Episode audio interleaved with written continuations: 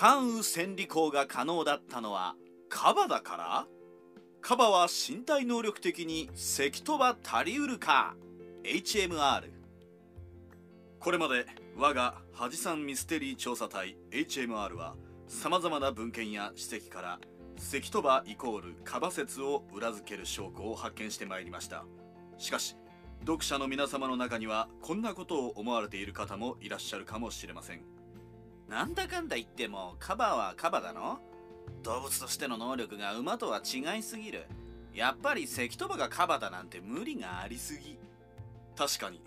これまで我々はカバという動物の能力についてはあまり考慮に入れずに考察を行ってきました。これではまるで同じ机の上に置かれているからといってハサミと物差しを同じものだと言ってるようなものです。そこで今回はこれまでとは違ったアプローチ。すなわち動物学的に見て本当にカバが関とは足り得るかその考察を行ってみました。すると馬にはないカバのある特徴が実はカバを軍馬の代わりに用いるのに向いているのではないかという驚きの推測が成立してしまったのです。果たしていかにカバは関とは足りうるのでしょうか。カバの性格荒っぽくて獰猛。戦場でも暴れられること間違いなし。日本の動物園にいるカバを見ているといかにものんびりしておりそんなおっとりとした性格の動物が戦場を駆け回るなどありえそうには思えません。しかし野生状態にあるカバは非常に縄張り意識が強く獰猛であることが知られています。縄張りに侵入してくる外敵には容赦なくライオンやワニといった大型肉食獣に対しても猛然と襲いかかります。同族であるカバ相手でも容赦はせず激しい縄張り争いの挙句致命傷を負い死んでしまうケースも少なくありません。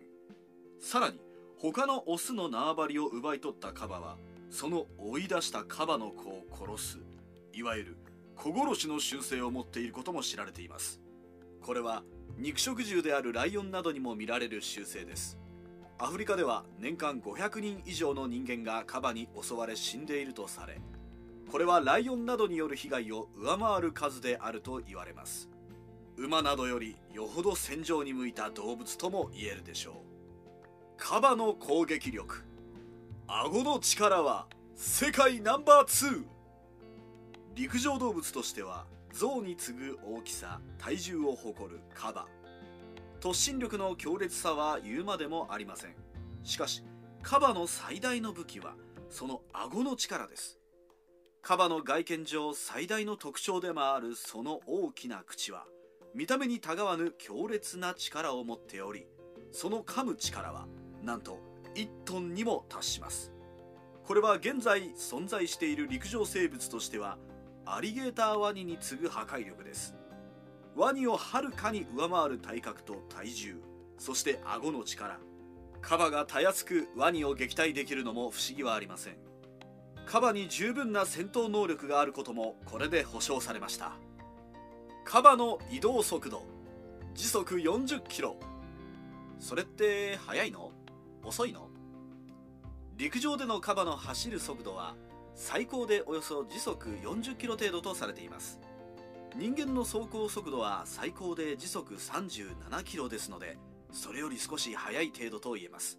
ちなみに現代において競馬に使用される馬サラブレッドでは時速70キロから80キロに達します。あれ？カバって思った以上に鈍足？しかしサラブレッドはあくまでも現代の競走馬。古代中国の軍用馬とは求められるものがそもそも違います。三国時代においては芝居率いる軍隊が彼の本拠地である円から毛達の守る常陽までおよそ1200里480キロを8日間で走破したという記録が残されています。これはだいたい1日で60キロを移動した計算になりますね。少なくとも速度に限って言えばカバのスピードはそこまで遅いものとは言えないでしょう。カバの持久力。実は最大の弱点。気性はたけだけしく攻撃力もあり速度も十分。軍用馬としては申し分ない資質を持っているように思えるカバですが実は大きな弱点があります。それは持久力です。陸上動物として象に次ぐ大きさを誇るカバですが実は陸上での歩行走行はその大きな体重が負荷となり実はあまり得意ではありません。カバが一日の大半を水中で過ごすのも水による浮力を得て体重の負荷を軽減するためです。とても陸上で長距離の行軍に耐えることはできそうにありません。これは重大な問題です。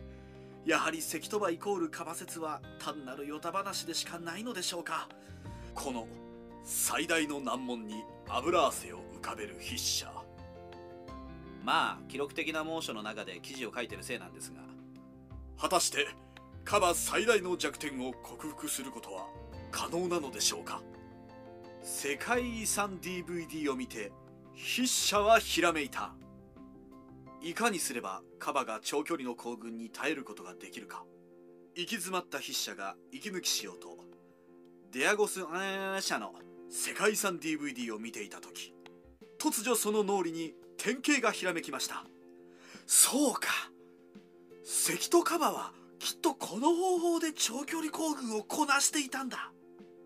その典型のきっかけになった世界遺産とは中国最長の大運河蛍光大運河です。大河によって育まれた中華文明。かつて人類文明の発祥に関する説として有力視されていた考え方に世界四大文明説と呼ばれるものがありました。